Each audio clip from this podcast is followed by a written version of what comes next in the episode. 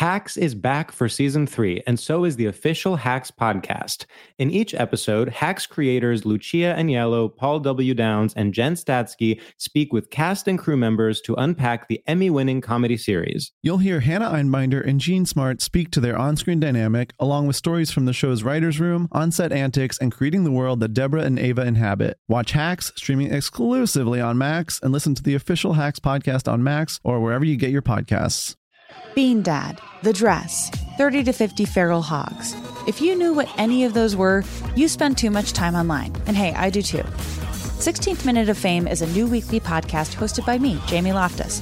And every week we take a closer look at an internet character of the day. Who are they? What made them so notorious? How did the internet or the algorithm choose them? And what does a person do when they're suddenly confronted with more attention than the human psyche can handle?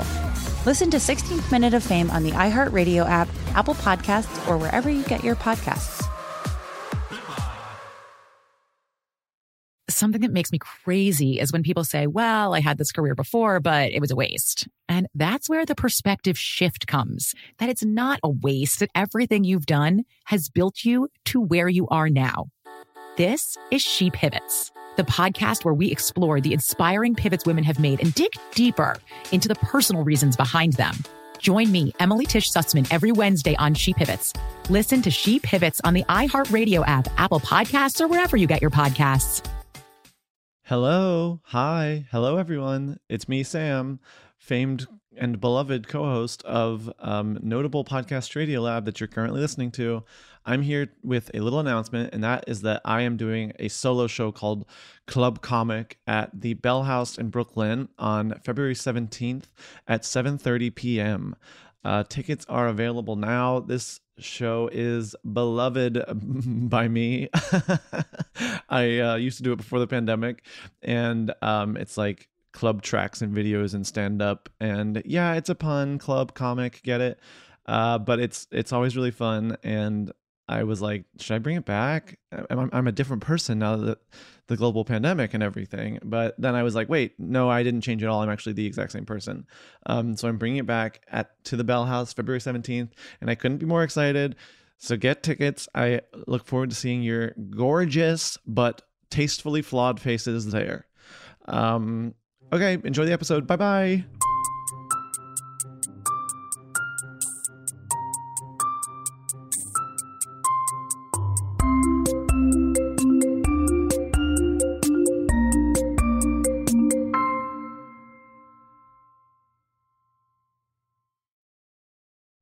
Okay, podcast starts now. What's up, everyone out there in the world? Um, you are listening to um, not one unemployed person, but two unemployed people on a podcast. Spoiler today. alert. you know, I've actually come up with a new term for what I am, and it's fun employed. I just oh my coined, God. I just coined that term. You're so smart, and you're already It's- seeing the silver lining of our of your so- situation. Yeah, it's crazy because no one has.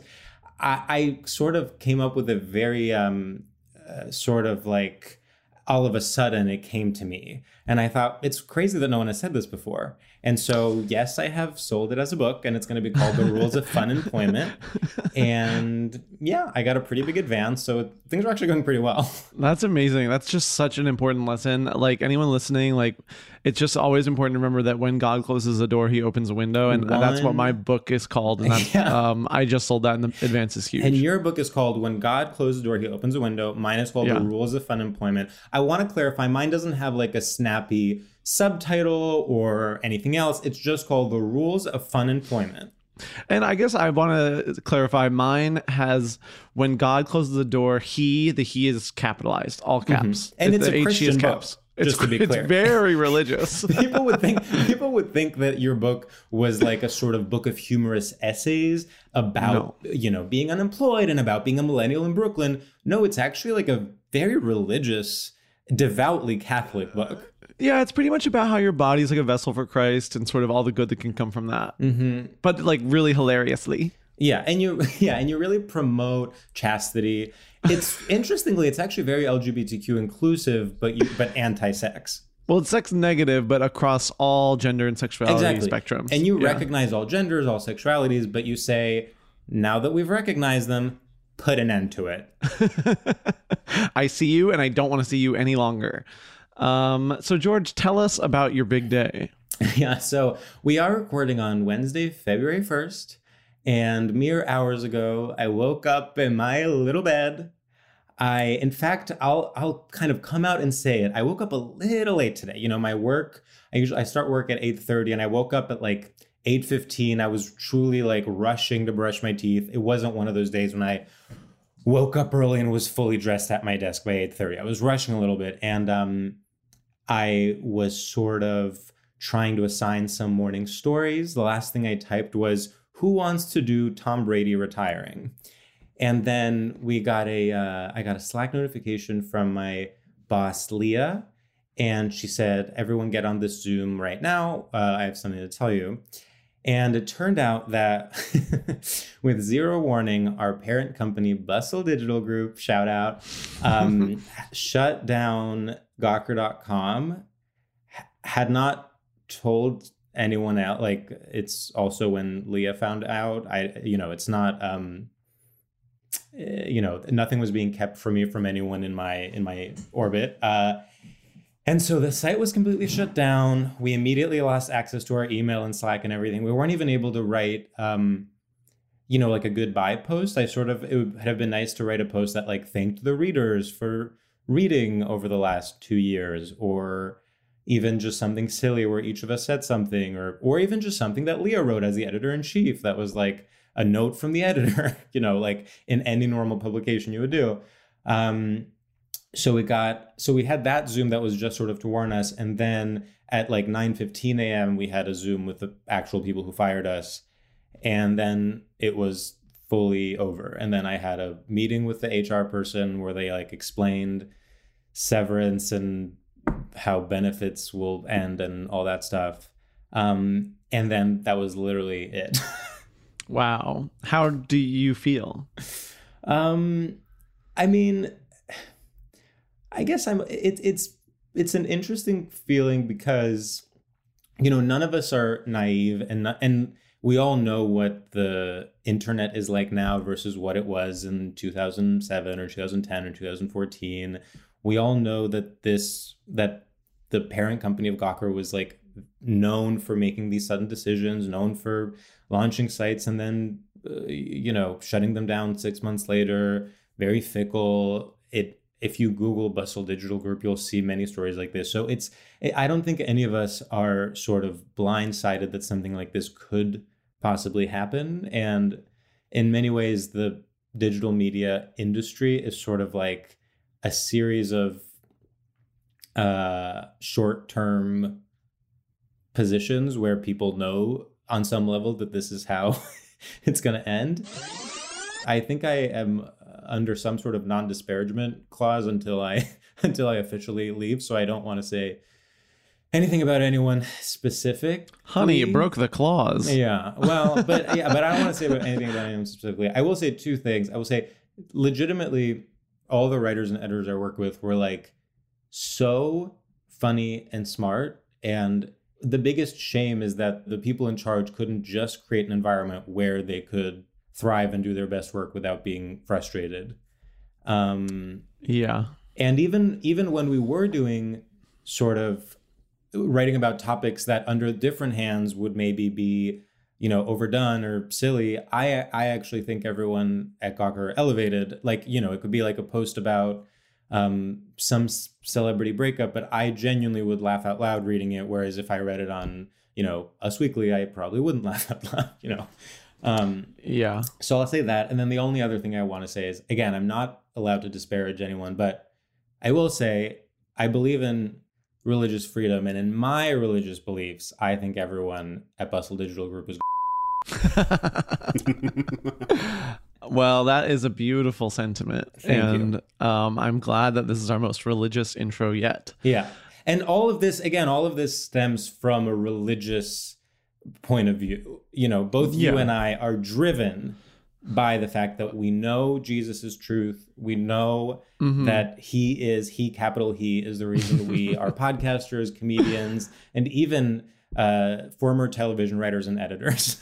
Yeah, I mean, if any listeners are like, yeah, it's weird that they like, I kind of have whiplash from like, you know, they went from really irreverent to like really religious. Um, well, just know that that's the higher ups over at Stradiolab Incorporated. Exactly. Um, the Stradiolab Media Group. Uh, it's not us. It's not our direct boss, but the boss above them. Yeah. is And I wanna say, uh, you know- telling us to be religious now. And Um, yes, the Stradiolab, yes, the Stradiolab Media Group is technically owned by the Catholic Church, but they have complete editorial freedom, and we've been Yeah. told that over and over again.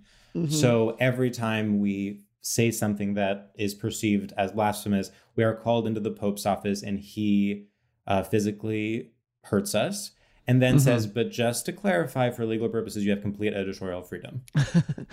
um, okay, I want to say, um, first of all, sorry you got fired.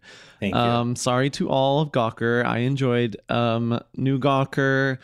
Um, I want to say it's beautiful. I think that the children have their own Gawker to lose. Um, you know, I think that's amazing. It makes me feel young again. Um, and I.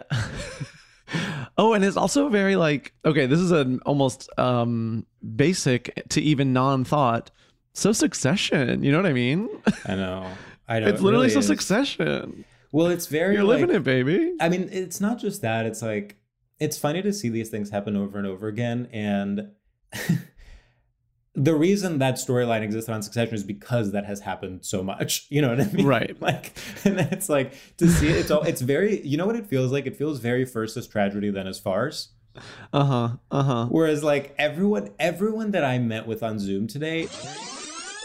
Anyway, we don't have to talk about it anymore. But really, the top line, if you hear nothing else, is just genuinely, I I am so grateful to have met everyone I work with there, and I'm not. I it is maybe the or not maybe, in fact, like 100% the best work environment I've ever been a part of. The best like. It is the only place I've ever worked where I liked every single person, which is insanely rare. But um, the good news is none of us are dead, and we're getting drinks tonight Woo! With All the right. HR lady. with the HR lady. Yeah, she's like, she's like, hey guys, thought I'd join. I'm so sorry. I hate guys, doing that was that. crazy earlier, but like, I'm cool. And then she's still like splitsies. Yeah, yeah exactly. At She's like, "You guys "Oh, have sorry." cash?" She's like, wait, I don't have cash.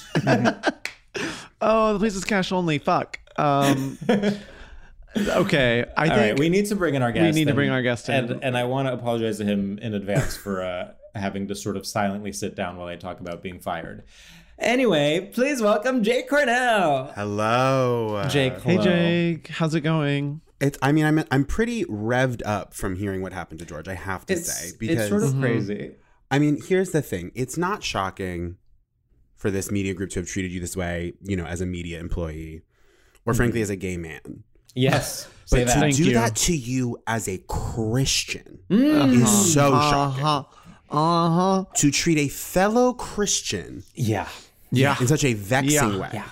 Yes. And I want to say, you know, this company, uh, if you look at their other websites, I don't see Jesus there. I don't see Christian content.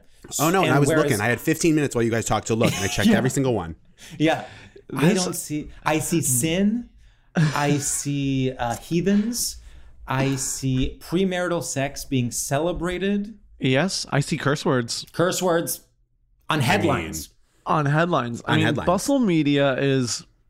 Well, not only are they, they're not just not religious, they are hateful towards the Christian people. um, and that's just what's going on. And I'm also in a non disparagement clause with them. And I'll say this they've chapped my ass with this one. Uh huh. And I think all, every single, and I'll say this with George every single one of them should rot in hell. yeah. Mm, wow. And those are not my words. Listen, you know, I am just very happy that we are part of Stradiolab Media Group.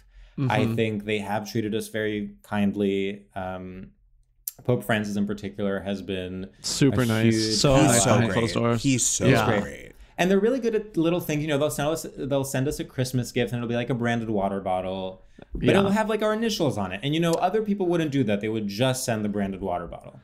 Yeah. and says yours from the Catholic Church. From the Catholic Church. and it's like not a bit like you know it's like It doesn't take much effort, but it, It means exactly So much. and, that's it's sort of like i get to like show it to my boyfriend i get to be like you know look oh my god look and he's like that's so cool like i love the catholic church it's like just kind of cool Yeah. That's so sweet. You know what?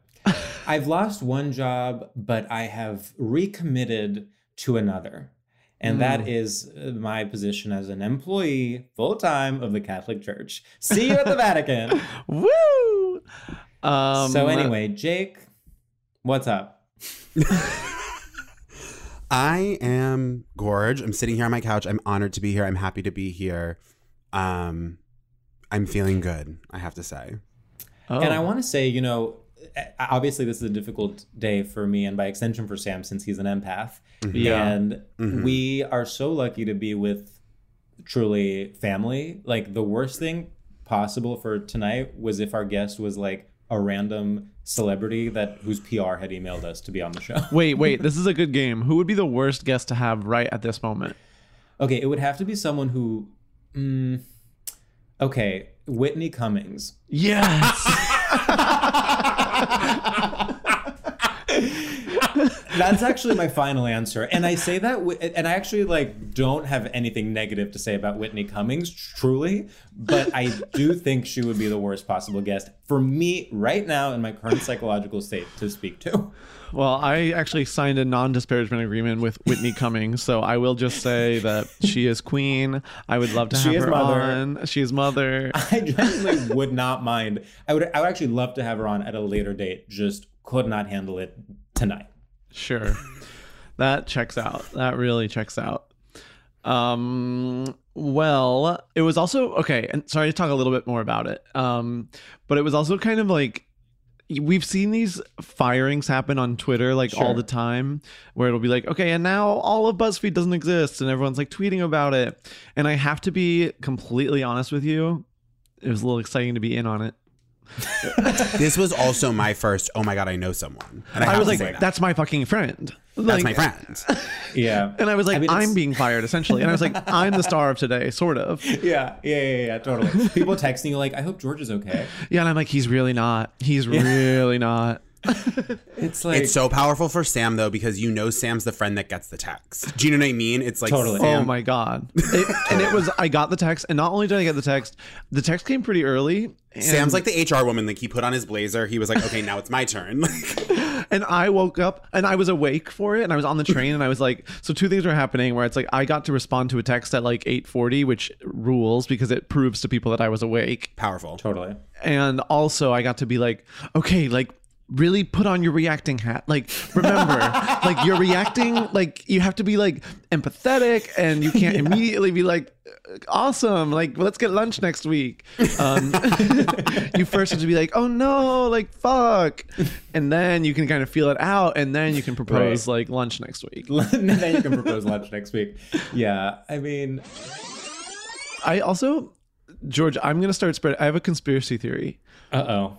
Don't you think it's a little weird that you took all last week off and then I got know. fired this week? It's actually Wow. Well, not just that I take last week off, but like I legitimately, I've been feeling sure. I didn't take any time off during the holidays. I've been feeling a little overwhelmed with um, other projects and work and whatever. And I sort of took a week off, as I told Sam, to regroup. That was how I was branding it. I wasn't like making any big decisions or anything, but I was like, you know what? I need a week to just sort of like think to myself, Mhm. w- catch up on some writing stuff, you know, non Gawker writing stuff, whatever. And then I really came back into work on Monday being like, all right, like I'm refreshed, like let's like get back to work. And then did not last forty 48 hours. That's great. I mean, you really God did it said right. we're gonna, and your Christian God said we're gonna regroup for you. In a whole exactly, exactly. Mhm, Well, I think, you know, I think it was because because of the the week I was gone, um, the site changed so much that they were like, we have to shut it down. wow. God. Um, Jake, have you ever been very publicly fired from anything? No, I was in the in the only the only thing that comes to mind is that in the seventh or eighth grade, I was in a production of Grease, and halfway through rehearsals, I was um, given a smaller role than the role I had been initially cast in. You got recast? I was recast Oh my god. from one of the T-Birds to Eugene, who's like the school nerd who only has like one um, song at the beginning of the musical, I think. Wow. Damn, that's- And I remember I was devastated. Broken. I'm sure. I mean, that is way worse. and it wasn't done. I wouldn't say it was necessarily done publicly, except in the sense that, like, obviously I'd been rehearsing for one role, and then we came in, and it was like, this is not Jake's role anymore. But it was like in at the end of a rehearsal, everyone was like, okay, ev- great work, everyone. And uh, Jake, can you hang back for a little bit? Um, and then I had to hang back. when that happens and you feel it happening and sort of coming in slow motion. I mean, it's like someone. It's like your significant other saying we need to talk or something. Like when I Exactly. It was exactly like the the truly like because all of this happened within uh, truly from beginning to end 20 minutes and when i think of those 20 minutes they feel like they lasted four hours Absolutely. sam have you been fired Um yeah, I've been fired, but not publicly. Like and it was sort of like a like it was always like the job was it was clear the job was going to go away cuz the job was fake.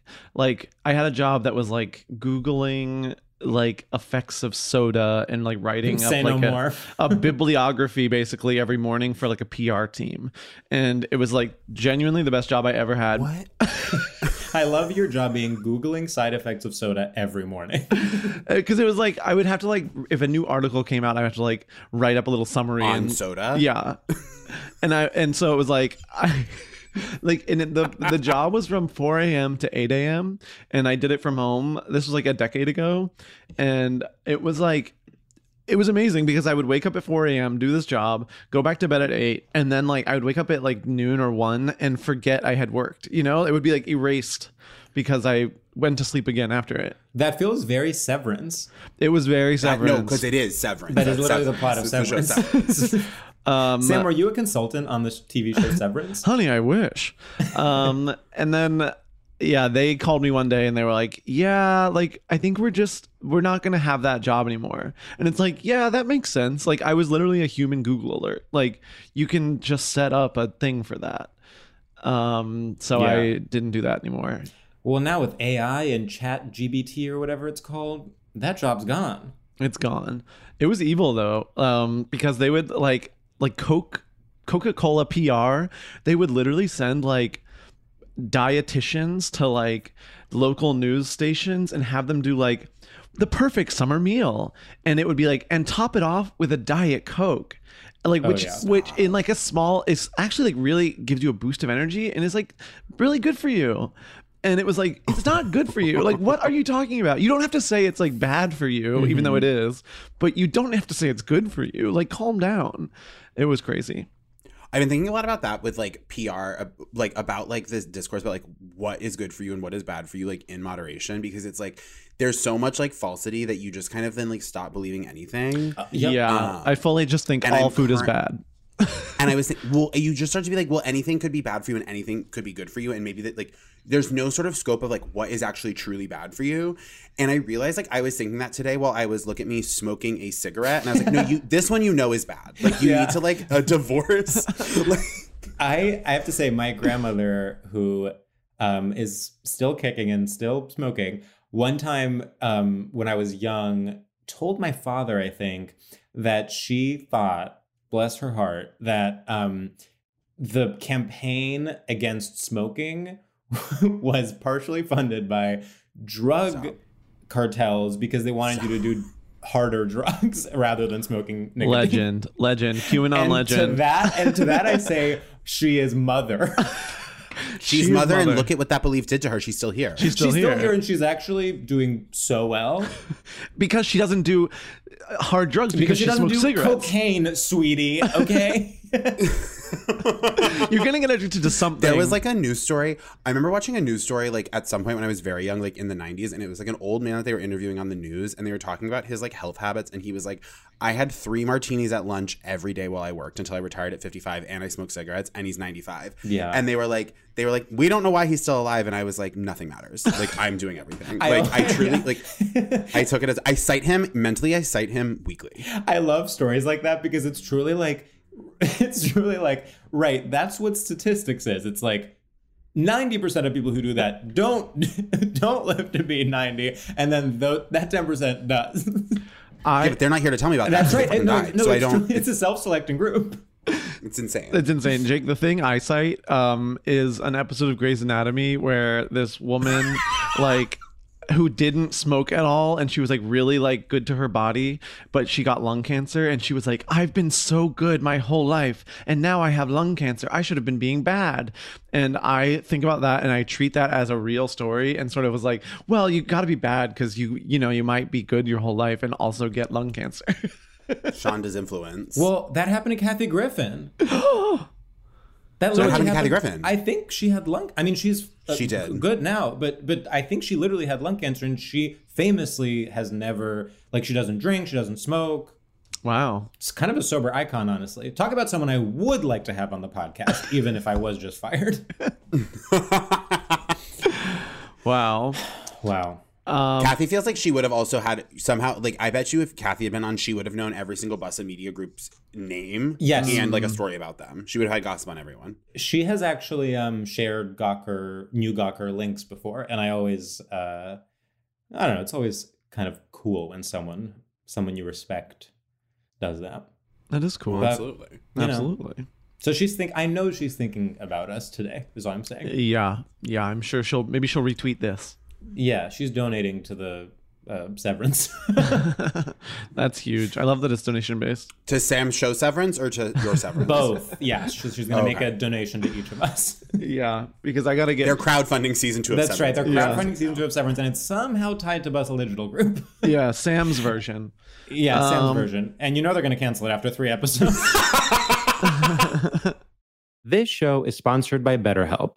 We are both dealing with such different issues in our day to day lives. You have a full time job in Los Angeles. You've had to uproot your home. You've had to you have to figure out work life balance. Meanwhile, I am a freelancer in New York City. How do I fit it all in one day? How do I create my own schedule? What am I? Some boss lady in a film? You know, it's so hard. You have to be boss and employee. But you know what? We can't keep these things bottled up. You know, we need to let them out. That's right. People all carry around different stressors, both big and small. And when you bottle them up, it can start to affect you negatively. Therapy is a safe space to get things off your chest and to figure out how to work through whatever's weighing you down. I'll tell you something therapy in the past for me has been just a place where once a week I can tell someone what I'm thinking of in a safe and enclosed space where no one can enter and ask me to send an email because it is my time and it is my time for therapy. And everyone deserves that in all across this great nation. Yeah, so if you're thinking of starting therapy, give BetterHelp a try. It's entirely online, designed to be convenient, flexible, and hey, suited for your schedule. So get it off your chest with BetterHelp. Visit betterhelp.com slash stradio today and get 10% off your first month. That's betterhelp, H-E-L-P dot com slash stradio. Hacks is back for season three, and so is the official Hacks podcast. In each episode, Hacks creators Lucia Aniello, Paul W. Downs, and Jen Statsky speak with cast and crew members to unpack the Emmy winning comedy series. You'll hear Hannah Einbinder and Jean Smart speak to their on screen dynamic, along with Hacks writer and actor Pat Regan, on how their improv experience helped them when shooting scenes and what it was like writing scripts for specific actors. You'll also hear from crew members like the costume designers on what it was like creating the world that Deborah and Ava inhabit. Hear stories from the show's writer's room, on-set antics, and more. Watch Hacks streaming exclusively on Max and listen to the official Hacks podcast on Max or wherever you get your podcasts. Bean Dad, The Dress, 30 to 50 Feral Hogs. If you knew what any of those were, you spend too much time online. And hey, I do too. 16th Minute of Fame is a new weekly podcast hosted by me, Jamie Loftus, where every week I take a closer look at an internet character of the day. Who were they? What made them so notorious? Why did the internet choose them? And what does a person do when they're suddenly confronted with more attention than the human psyche can handle? I'll be talking to internet historians, experts, and yes, the main characters themselves to get a fuller picture. Because I think that even outside individual experiences, a character of the day tells us something about how the internet worked at that time and how the attention economy developed into the freaky three headed dragon it is today. Together, we probably won't be able to properly log out, but we can take a walk down scary internet memory lane and see one day a little more clearly. Listen to 16th Minute of Fame on the iHeartRadio app, Apple Podcasts, or wherever you get your podcasts.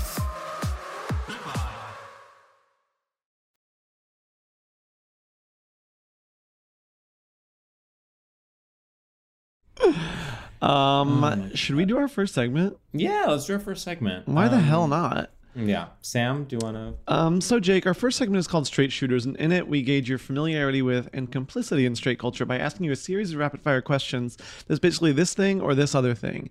The only rule is you can't ask any follow up questions. Are you ready to play? Yeah, yeah, I'm ready. George, will you kick us off? I would be delighted to. The Gerber baby or Kaya Gerber Nepo baby? The Gerber baby. Okay. Wesley Snipes or Machine Gun Kelly? Wesley Snipes. Hmm. Jordan Firstman or Adam the First Man? Adam the First Man. Faking your own death or making your own meth? Faking your own. death. Okay, chicken piccata, a Swiss chard frittata, Hakuna Matata, Jesus' stigmata, or Kristen Milioti? Whoa, that's that is a journey. I have to make the people upstairs happy and say Jesus, Christ Jesus stigmata. stigmata. yeah. Smart. I know that you guys need that. Um, okay, Beach Boys or Cheetah Girls? Cheetah Girls. Mm. Okay. I can feel it coming in the air tonight, or I can feel you coming. No, not there. All right. I can You- feel it. You coming? No, not there. All right. You are Sam, did I not tell you I thought of the single best straight shooter I've ever thought of? I texted Sam and I was like, when you hear this, you're gonna fucking gag, bitch. Oh, I love it. I love a nasty little one. Um, okay, the Teenage Mutant Ninja Turtles or the 20-something Brooklynites of HBO's Girls?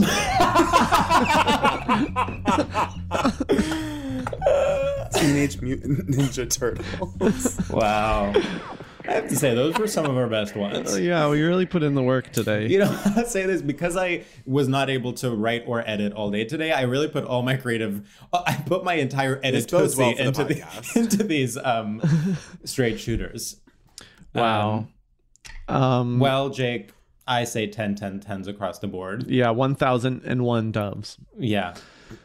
Thank you. I'm an honor to perform. Period. Yeah. Pelly. Pelly, Pelly. as we say in our culture. Pelly was my. Let me just say this. Yeah. I know we, we, we there's only so much Pelly that can be talked about. No, per no, no. We well, but I actually just- like. I was thinking we don't have not said it enough since the episode where it was introduced. So. I just want to say that like what George was talking about, or not George, Sam was talking about earlier about like the Gawker like being like the Gawker layoff and being like I'm seeing this online and I have proximity to it being like your first experience of that. Like Pellygate and like the this Radio Lab Pelly episode and Mhm. having been at the party where Pelly dropped Right. was like one of the most intense experiences of my life. I just have to say that. no, there. like I was there, I witnessed it, I saw it happen. Did it make you feel erased from the narrative? No, because I don't feel any sort of because even when I just want I'll say this.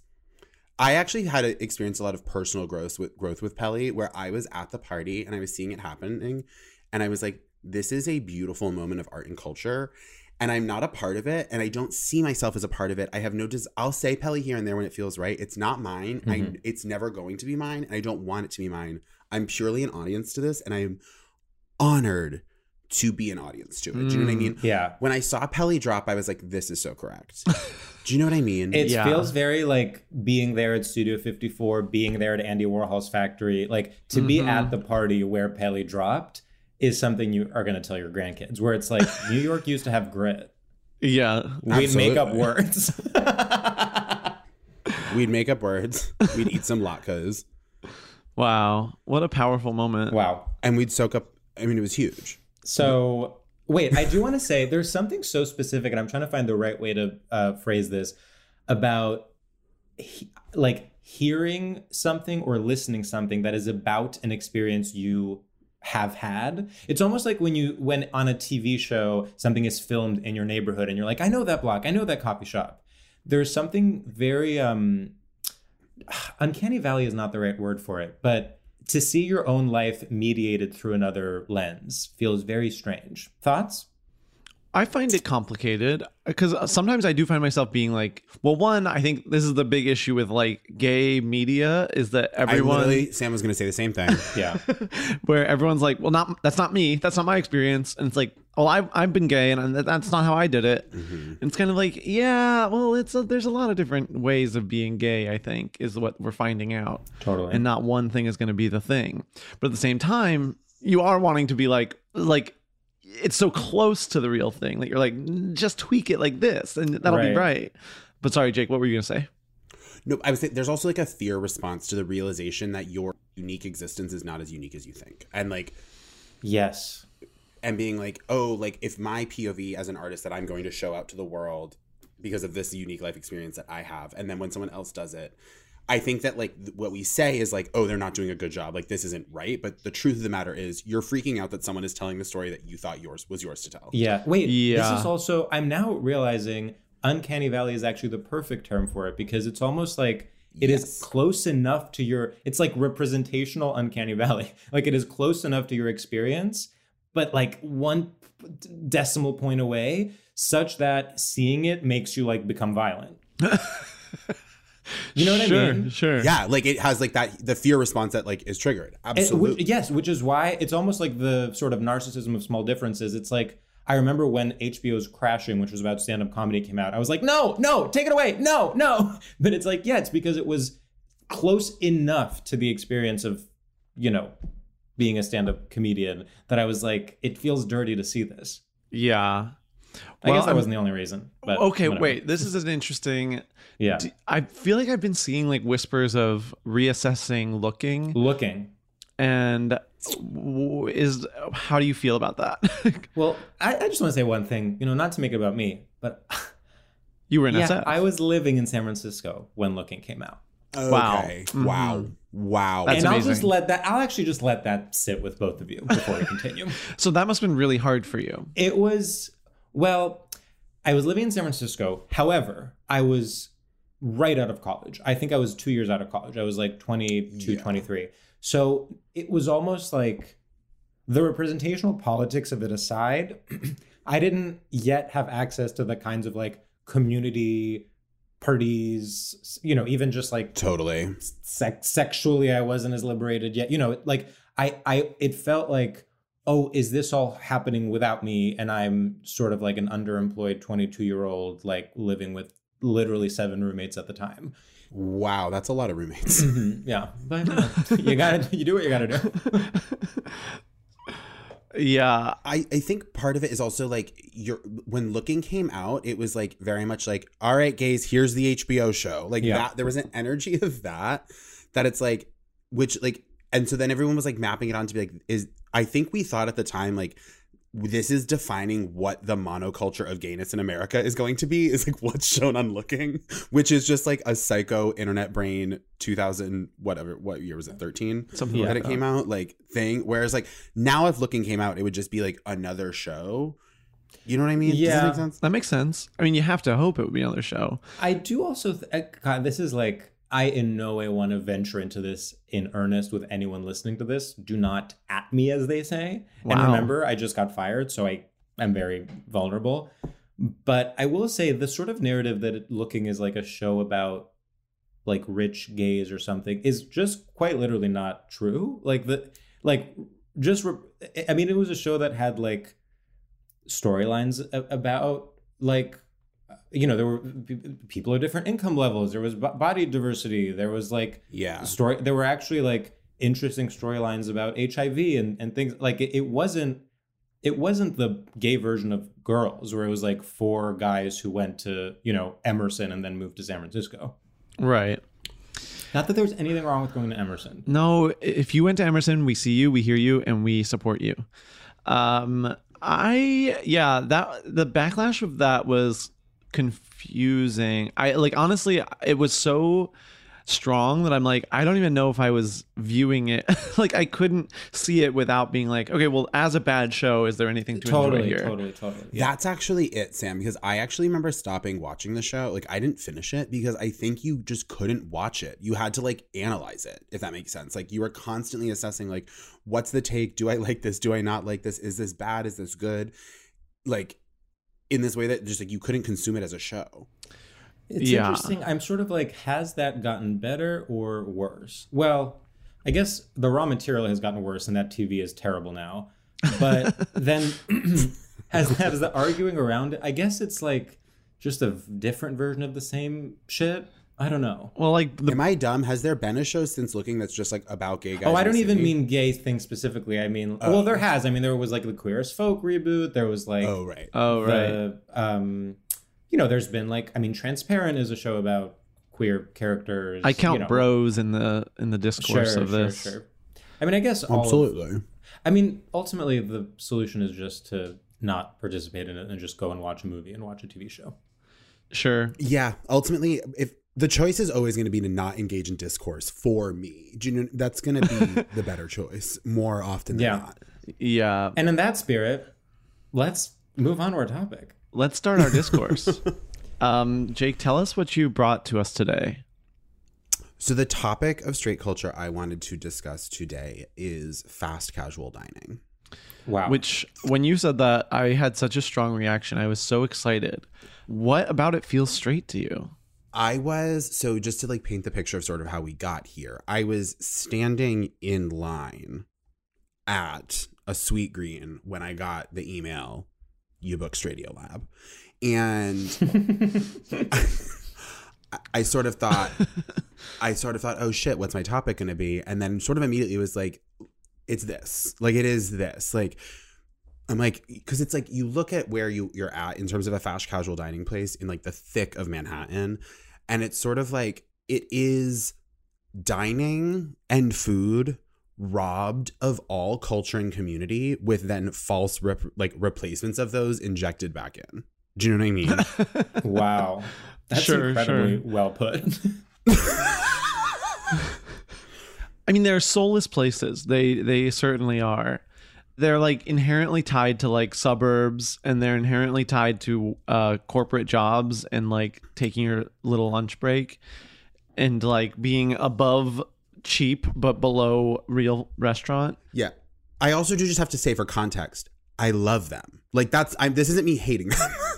I love them. What would you say? Well, God, it's so what you said about the fact that like the joy is taken out and then artificially put back in is exactly what is wrong with them. it's like I think like it's like you come to like if you go to like someone's house for dinner, if you go to like a restaurant, like there is like a group quality to it. Even if you go, even if you go to a restaurant alone, mm-hmm. you are like there's an interaction between you and like your server and even in theory like the chef and the sommelier and the co- Sure. the person who designed the cocktail list like there's some sort of and there's like the dining together of like we're all in this experience of this restaurant together. And like the the fast casual is like highlighting the individualization of like you are the chef customize your dish. You are eating you pay there's no communal check. You are paying alone. You can sit at a table like you sit at your own table and if you sit in a communal space god forbid you speak to another person. Like Yeah. it it, it is like very much anti like communal existence. It is about complete like individuation. Mm-hmm. And like in corp within corporate america Yeah. Wow. I this is complicated. I, I appreciate you saying that you like them because I also love a fucking fast casual experience. And it is like J'adore Dior. one of the more shameful parts of myself is I like will like what though? What I will like, seek out a Chipotle. Like I will like Totally. do, do my best to get get into a Chipotle. And I feel whenever I'm there, I get like the same rush out of a Chipotle that I get out of like entering a Target, where Mm-hmm. I'm like suddenly I'm like in touch with me 10 years ago and I'm in touch Yeah. with my childhood and I'm like, "Oh my god, I feel I, I mean- feel me at all times." you know those moments where you like zoom out of yourself and realize what you've just said like me me in may 2020 saying out loud in my apartment i think the thing i miss most is chipotle like that a thing i said out loud Oh my um, god. I shamefully I have to say I'm a sort of a Dig Inn girl. well, you've always had higher standards.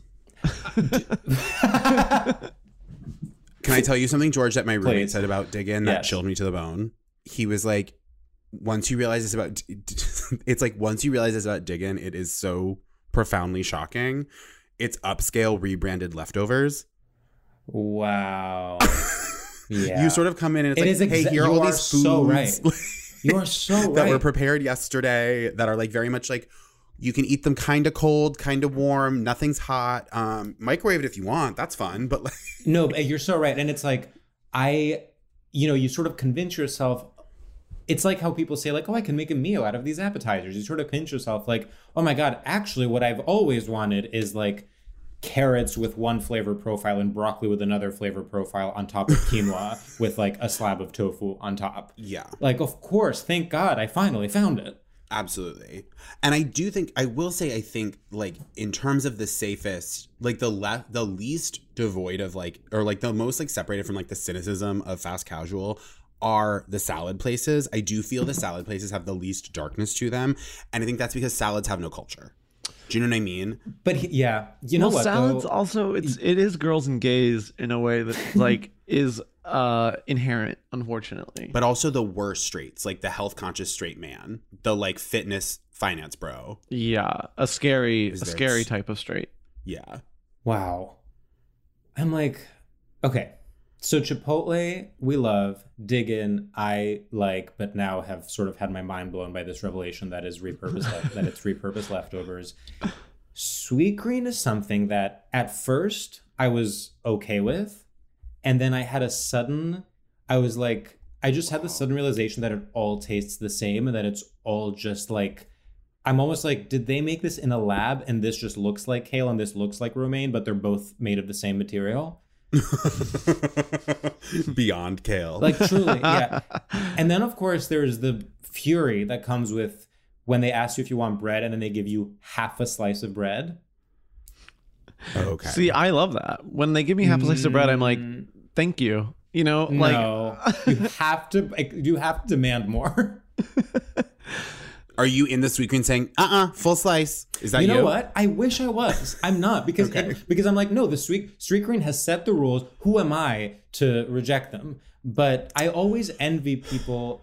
Well, again, it all goes back. It all goes back to this problem with, um, frankly, capitalism, where Well, yeah. if only I could be rude to the CEO, I would. mm-hmm. But my human, but the human connection I have with the worker prevents me from ever br- br- bringing, you know, bringing, uh, sending back food, um, complaining, speaking rudely, you know, because I'm like, this is not your fault. If only I could just press a button and talk to the CEO and then literally like slap them across the face so I could get it out of my system without subjecting this poor underpaid laborer to I my the whims of my moods. You said something um, I found really interesting about that, which is Sweetgreen makes the rules.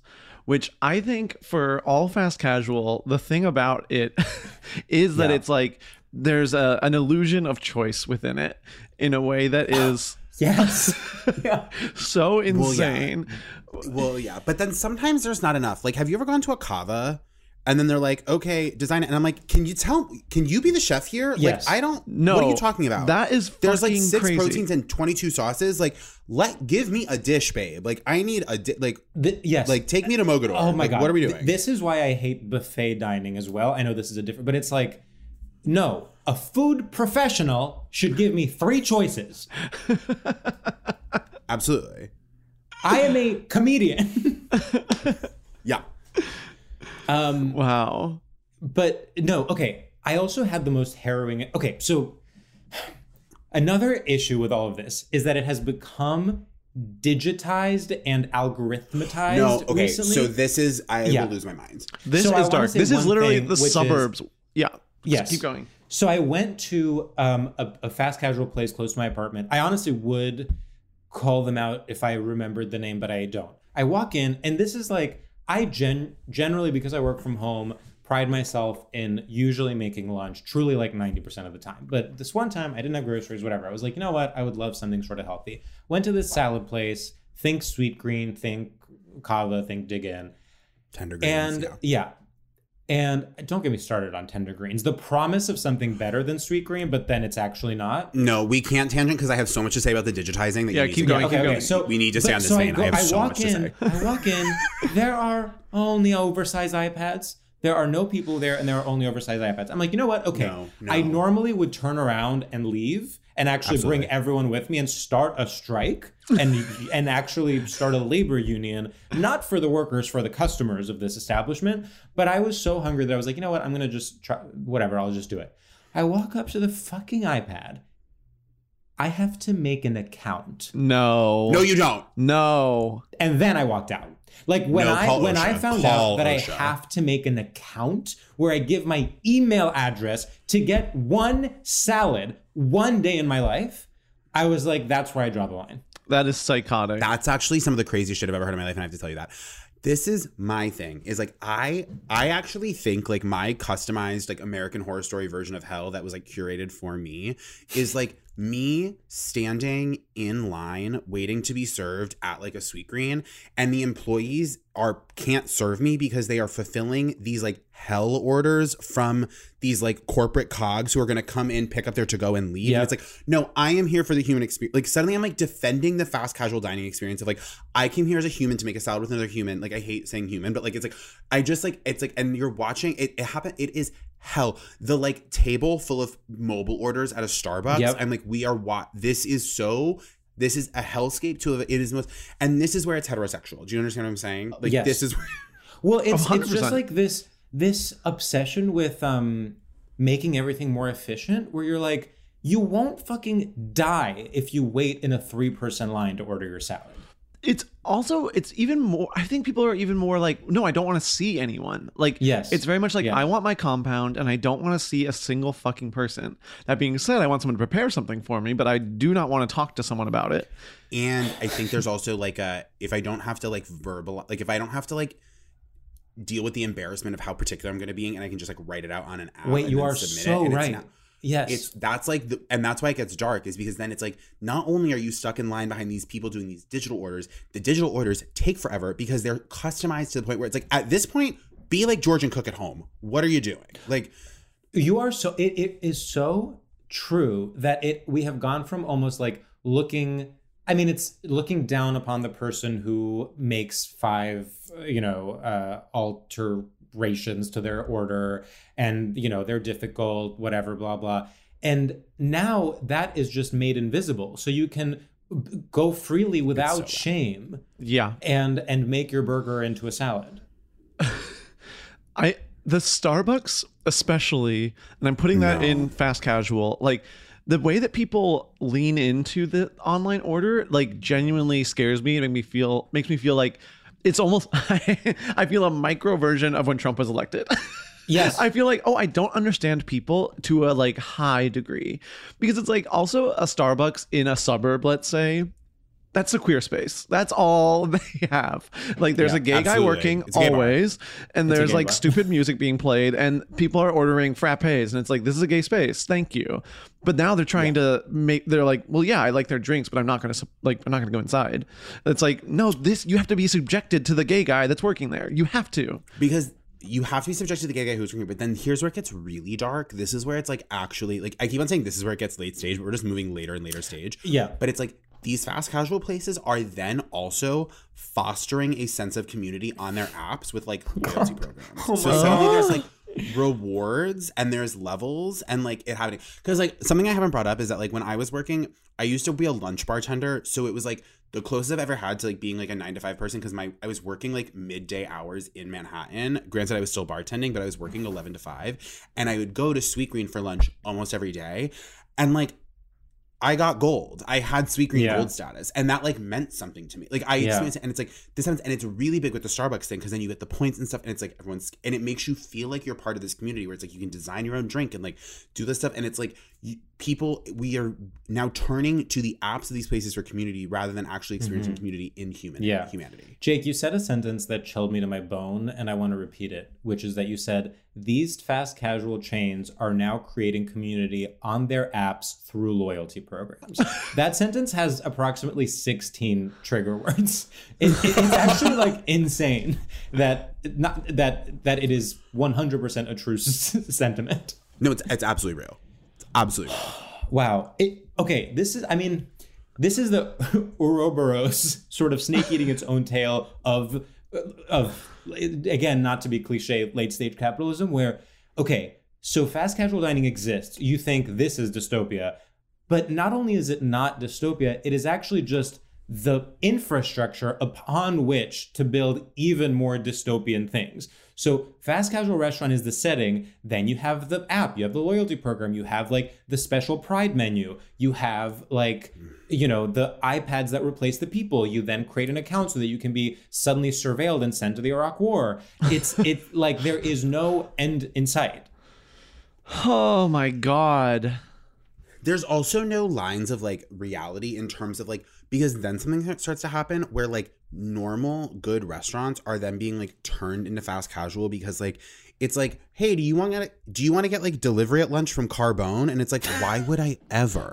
Like people don't understand. It's so crazy. I'm like do you understand that like certain food needs to be eaten hot? And if you pay for a man on a bike to go first of all then let, us not even get into this because it's too complicated down a sidewalk among pedestrians at 35 Yeah. miles an hour Classic. to bring you a spicy rigatoni that is now solid by the time you get to like what is happening like i just the way we think about like food Yeah. and the delivery of it's so crazy and it, like these businesses have broken Yeah. our brains And then the way those businesses lean into that in their market, I mean, that is almost the final step. It's like, okay, so we all feel sort of ashamed and gr- not we all because I think hope you know I think the three of us obviously are extremely elevated and have never made a mistake in our lives, but you know, no not it's, once It's like, sam almost did but i called it Yeah, like, I'm looking forward say, to oh, it. You're using Seamless and you're like, oh, I, I know this is bad, but I have no food in my apartment, so I'm going to do it, whatever. Then the ad will be like, feeling like, feeling useless, just leave it to us. Like, it, it's, it's, it's sort of like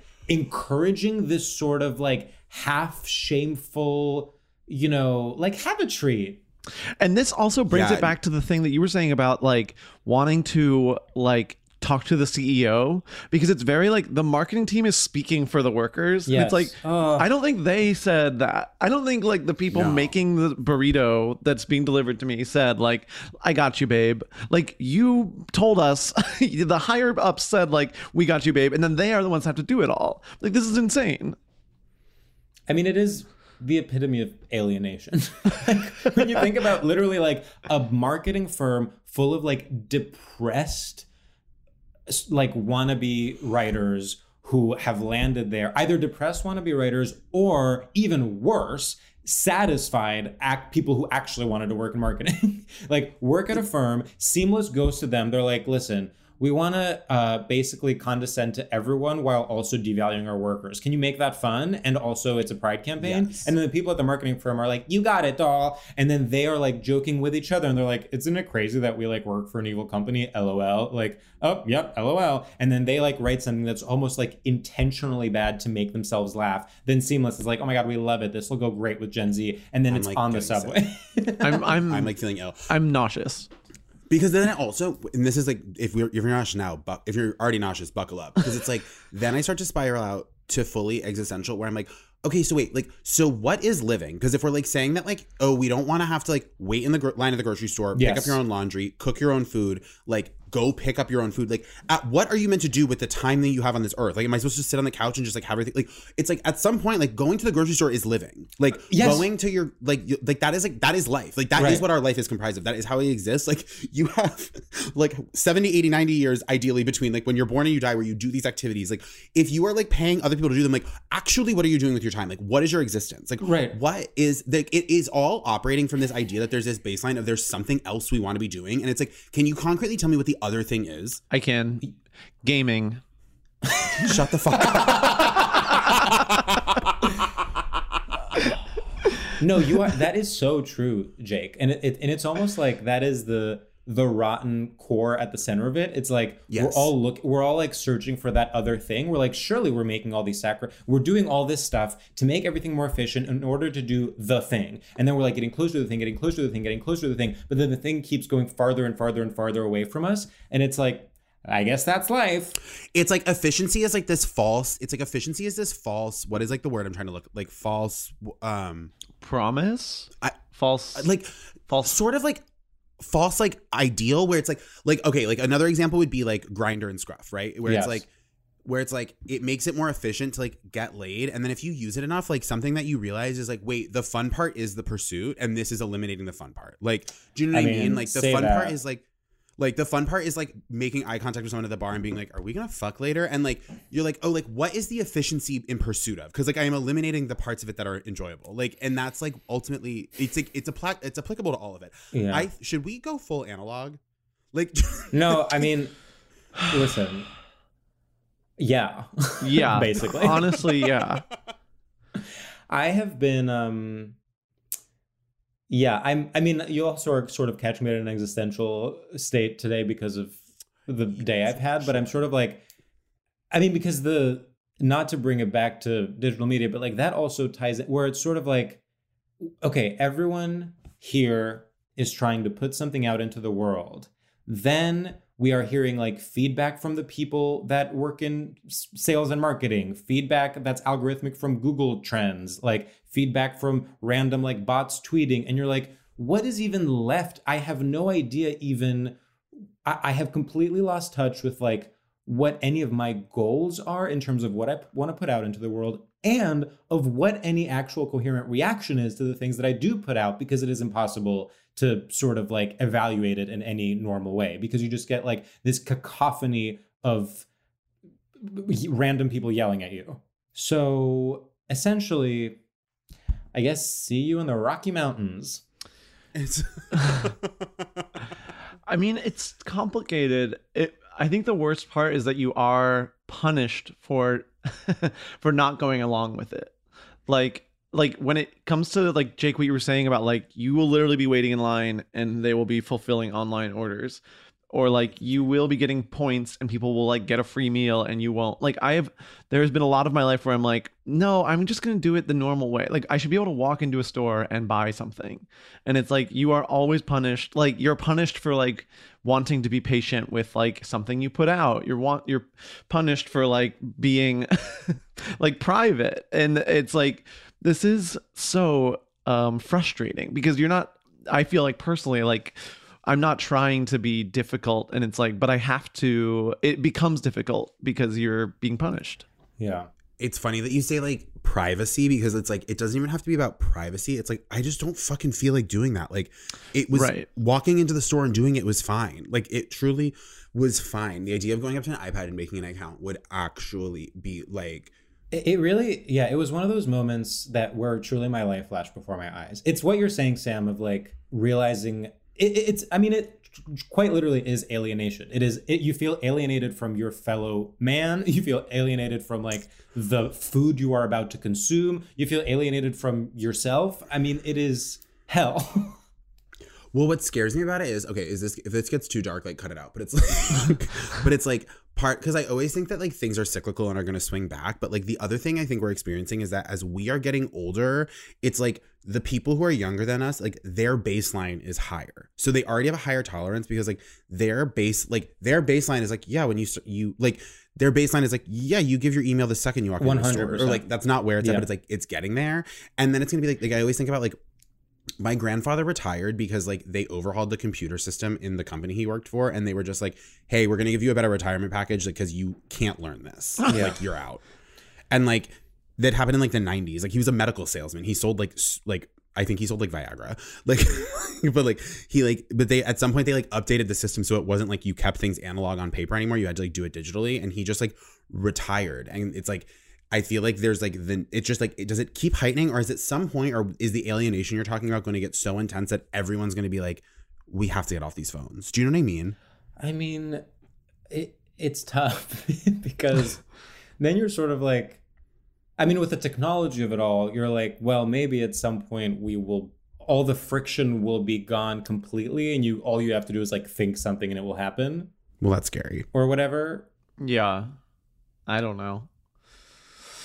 That's scary. or everything will be everything will be Siri basically. Like the iPad, the creating account on an iPad is clearly a temporary stopgap because what they actually right. want There's is like no way. What they actually want is for you to be able to literally think, I want to kill Caesar, and for that to appear in front of you. Like the iPad is a temporary stopgap that'll be useful for approximately a year and a half. I thought you said I want to kill Caesar, and I was like, where did you go with this? I got so confused.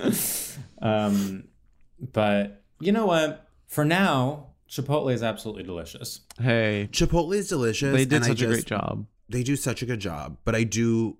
mm, I, I'm very. My plans after this is I'm going to my friend's house to have dinner at a table with like actual friends. And after this conversation, I'm very thankful for that. No, I I really yeah, it's um God, the work lunch is really something I don't miss about going into an office every day. Yeah. Yeah.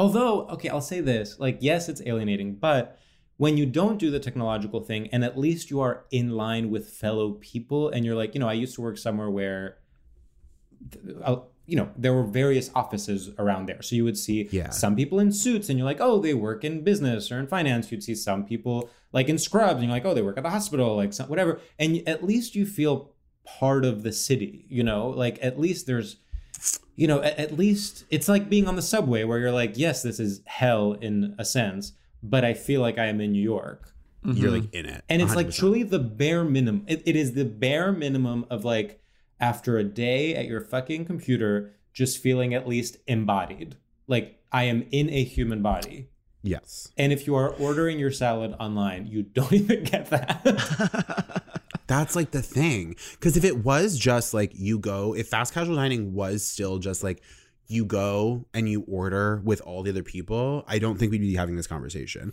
Like I bet it was fun like back like when Shake Shack like blew up like 15 years Oh, ago and you everyone was in the? Shake It Shack line in party. Madison Square Park. I bet that was a party. Do you know what I mean? yeah literally Oh, yeah. tiesto was djing everyone was like woo Yeah, it was huge. People doing coke in, yeah the, in the Shake Yeah. Shack line. Shake Shack. Ugh. Hacks is back for season three, and so is the official Hacks podcast. In each episode, Hacks creators Lucia Aniello, Paul W. Downs, and Jen Statsky speak with cast and crew members to unpack the Emmy winning comedy series. You'll hear Hannah Einbinder and Jean Smart speak to their on screen dynamic, along with Hacks writer and actor Pat Regan, on how their improv experience helped them when shooting scenes and what it was like writing scripts for specific actors. You'll also hear from crew members like the costume designers on what it was like creating the world that Deborah and Ava inhabit. Hear stories from the show's writer's room, on set antics, and more. Watch Hacks streaming exclusively on Max and listen to the official Hacks podcast on Max or wherever you get your podcasts. Bean Dad, The Dress, 30 to 50 Feral Hogs. If you knew what any of those were, you spend too much time online. And hey, I do too. 16th Minute of Fame is a new weekly podcast hosted by me, Jamie Loftus, where every week I take a closer look at an internet character of the day. Who were they? What made them so notorious? Why did the internet choose them? And what does a person do when they're suddenly confronted with more attention than the human psyche can handle? I'll be talking to internet historians, experts, and yes, the main characters themselves to get a fuller picture. Because I think that even outside individual experiences, a character of the day tells us something about how the internet worked at that time and how the attention economy developed into the freaky three headed dragon it is today. Together, we probably won't be able to properly log out, but we can take a walk down scary internet memory lane and see one day a little more clearly. Listen to 16th Minute of Fame on the iHeartRadio app, Apple Podcasts, or wherever you get your podcasts. Something that makes me crazy is when people say, Well, I had this career before, but it was a waste. And that's where the perspective shift comes that it's not a waste, that everything you've done has built you to where you are now. This is She Pivots, the podcast where we explore the inspiring pivots women have made and dig deeper into the personal reasons behind them. Join me, Emily Tish Sussman, every Wednesday on She Pivots as I sit down with inspiring women like Misty Copeland, Brooke Shields, Vanessa Hudgens, and so many more. We dive into how these women made their pivot and their mindset shifts that happened as a result. It's a podcast about women, their stories, and how their pivot became their success. Listen to She Pivots on the iHeartRadio app, Apple Podcasts, or wherever you get your podcasts.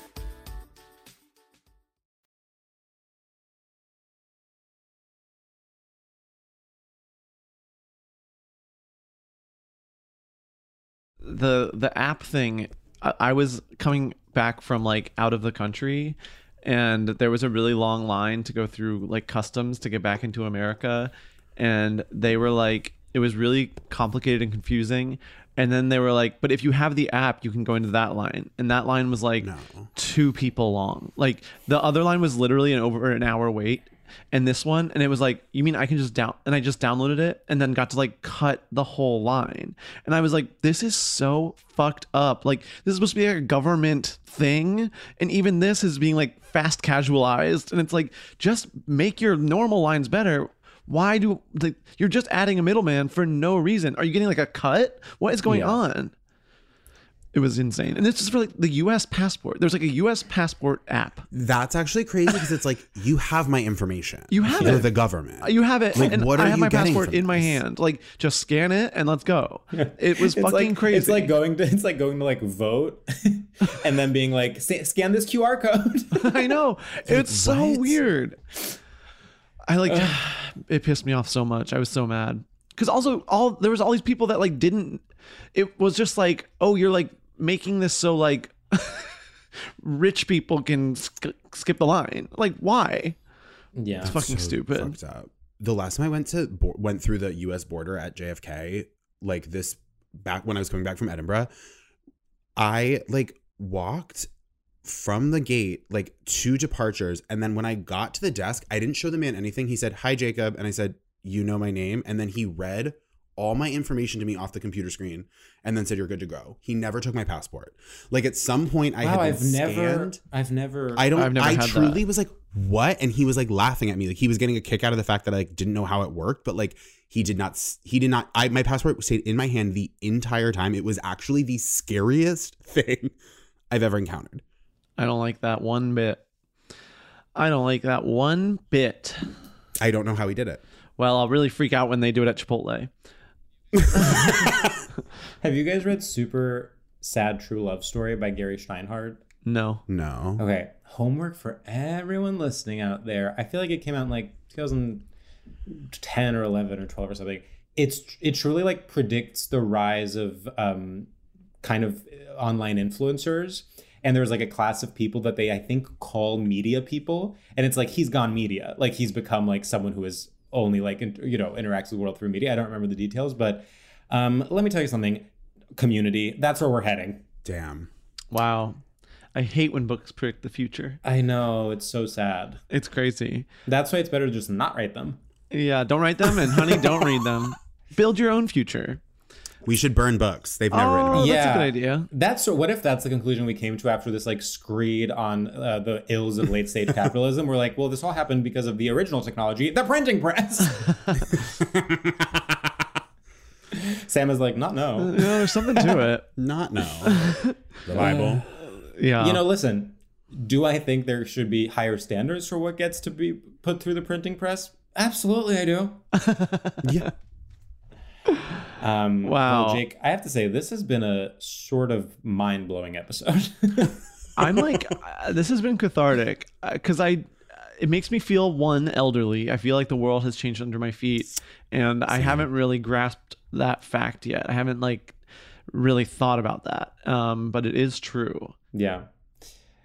Uh, and from my perspective, I just want to say that the fact that like I could sort of take out my rage at being fired by, you know, sort of uh, a, a literal billionaire today on on fast casual restaurants and just map my experience onto Dig Inn and Sweetgreen was very cathartic. Sort of the distance I needed to process and more. Mm-hmm. I think the Catholic God brought us together today for this. I I really agree, and uh, I'm excited for the three of us to be nailed to those three crosses together after this episode comes out. Wow. well, should we do our final segment? I think I think we must. Um, Jake, our final segment is called Shout Outs. And in this segment, we uh, pay tribute to the classic straight art form of the radio shout out. Think TRL, think Z100. We are shouting out something that is making us go, yas. and um, Sam, I you know what? I actually I have one that I can do. Oh, please go for it.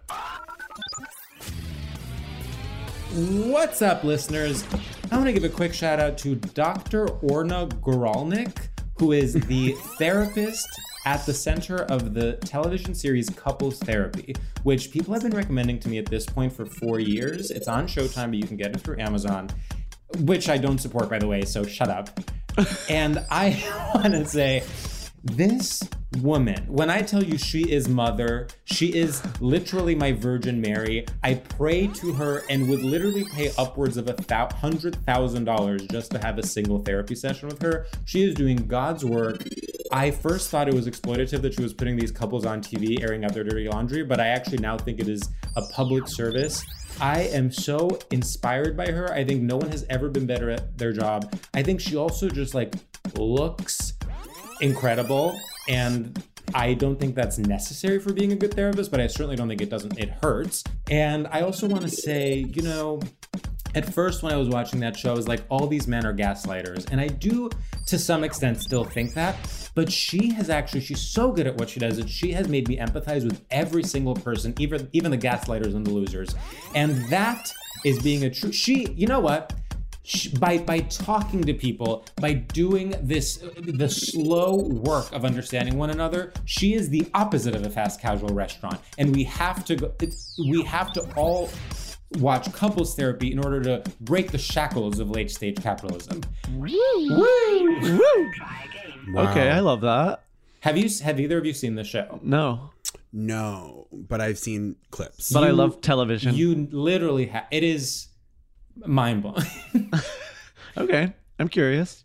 It's literally just like filmed therapy sessions with real life couples, but it is done in a sort of like documentary style. It's not like trash reality TV. Uh, Can I ask is- a weird question? Can I ask a question?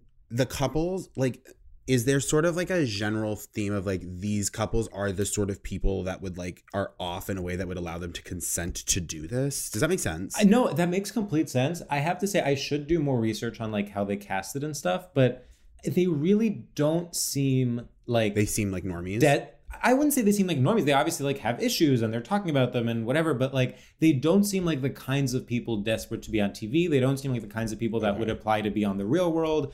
They are also from all walks of life. There are like low income people and rich people and gay couples and straight couples and interracial couples and couples of all different ethnic backgrounds. I, I it is it feels sort of like a miracle that she somehow found this group of people yeah. and even though when you obviously zoom out, you're like, this is crazy that this is happening, while you're watching it, it you're not thinking that. You're just riveted by what's happening on screen. That's Wow. usually enticing to me because I think I just assumed it would be baseline. Everyone's taking like UCB 201. No, like I thought no. That's that that's would be. yeah. I would I would assume that as well. But I'm glad to hear it's not that. Yeah. Yeah. Um, okay, I have one.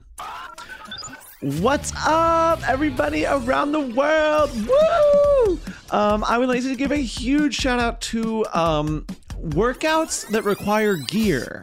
I am getting into gear. Let's just say when I'm I'm started swimming at the Y again, and I absolutely love the fact that I have to wear a cap and a goggle. And sometimes I'm like, should I get a new speedo? Why not? It's it's gear, and it makes me feel like working out is not a chore, but actually a luxury that I am allowed and allowing myself to have. I always scoffed at workout gear, and I was always like, like when I would like go for runs or like go to the gym, I would be like in like ratty shirts and shorts and sort of be like, this is me, I'm just a real guy. And now I'm kind of like, no, I want to get something fancy, and I want to feel like what I'm doing is with purpose and with uh, uh, care. And um, gear is uh, also a swim cap. You think you're gonna feel stupid, but I'm actually glad they make me wear it in the pool. And they don't just make me wear it; they make everybody wear it. So keep your little jokes to yourself. Um, yeah, they make me wear a swim cap, and everyone also. And I think it's fun because it makes me feel like, okay, this isn't normal swimming. I'm working out, and so that is powerful. And it's fun to look stupid sometimes, and that is a beautiful lesson that I learn a few times a week. XOXO, Sam. Woo! Woo! wow. Um, and you know, we should say, speaking of swimming, shout out to uh, Philly G who messaged us and um, is a uh, does open water swimming in the Bay Area, and a group of uh, listeners of the pod called their team the Girlinas and made custom uh, sh- swim caps that are pink and say the Girlinas slaying That's since incredible. 2021. Literally, Pretty cool. almost made me almost made me cry when uh, when we got that DM. Wow. Um, so My turn? Jake, Yeah, take it away. What is up, everyone from the East Coast to the West Coast? I want to give a shout out to flossing. Yeah. Flossing is flossing has become my biggest obsession. I do it every single night. I do not miss, and oftentimes I forget to wash my face or don't forget but decide I don't want to do it. But I always floss because something I found out in my early 20s is that flossing is not about cleaning between your teeth. It is cleaning what? Below your gums. And that's disgusting and they don't tell you about that when you're a kid, but it's actually about cleaning the stuff that's stuck under your gums where bacteria is growing and food is rotting and it's the number one cause of bad breath. And when I floss, I feel like I'm never going to die. So no matter what else I do that is bad for me, flossing keeps me healthy. It is the reason I will live as long as that man who drank three martinis at lunch that I talked about earlier. Flossing is the reason I am infallible and perfect and I love myself because I floss. Woo! Beautiful. Wow, what a delight. For 2023, out flopping, in flossing. yes. Yes. Uh, I'm in my floss era. yeah, I, I floss in Wow. waves. I need to start flossing again. Uh, maybe I'll start tonight. Could be huge. Yeah. Now that I'm now that I'm unemployed, I'm gonna really commit to flossing. Well, I'll say this. Jake, it's been an honor, a privilege, a joy, and a pleasure. And for everyone out there listening, uh, Sam and I are available for hire. Yeah. Um. Yeah, we actually you know, are. a few months ago, a few months ago, you know, Sam was a high power TV writer and I was a high power editor. And now we are both high power podcasters. I love it. I think it's so powerful to feel at the on top of the world and then like moments later bottom of the barrel. yeah. I think it's so so powerful. I, well, wait, but then, but then we should say, you know, we've been, we've been uh, telling ourselves we're going to say this at the end of every episode, and actually, maybe we'll do a pre-recorded thing. But for now, I just want to say, honey, subscribe to our Patreon, Patreon.com/slash Stradiolab. oh, and while we're plugging, uh, come to uh, Club Comic on February Club Comic. seventeenth. And Jake, Jake Dahl, do you have anything you want to plug? Yes, come to my um, Union Hall show, Gorge Night, on February 17th, and my solo show at Club Cumming, not uh, confusingly similarly named to Sam's show, but Club Cumming on February 22nd. hmm, I would like to erase Jake's first plug. You can't plug something on the same night as my show. Um, Wait, is it on? Fr- oh my God! Wait, stop, stop, stop, stop. Oh God. What time's your show? uh, seven thirty. Okay, never mind. Come to my solo show on February 22nd. and I'm hosting a sort of pop-up smoothie night um, on that same date at the same time. And it's at the new, it's at the new Bean that they just made in New York. Oh, I love that. There's a New York Bean now. Oh, The New York Bean feels very Stradiolab, don't you think? we have to go. Is that real? Yes, they made a New York Bean. They said they said Chicago. say- We're not gonna we're gonna take away the, the big photo op, and they're, they they said you think you can have something on Where us? is Wrong. it? the New York Bean is so iconic. I love it so much. No, it's I instantly don't even know- iconic. Is it like around uh, Wall? I'm gonna I- I guess actually Wall don't Street. even know. Okay. Wait, the New York Bean is that is actually so funny that it's like, what is New York's new culture? And it's stealing. Like, Yeah. just like appropriation and stealing.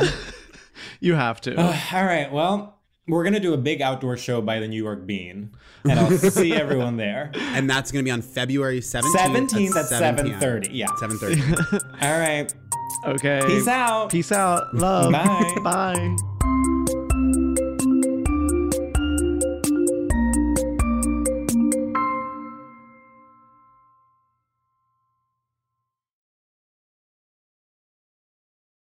This show is sponsored by BetterHelp.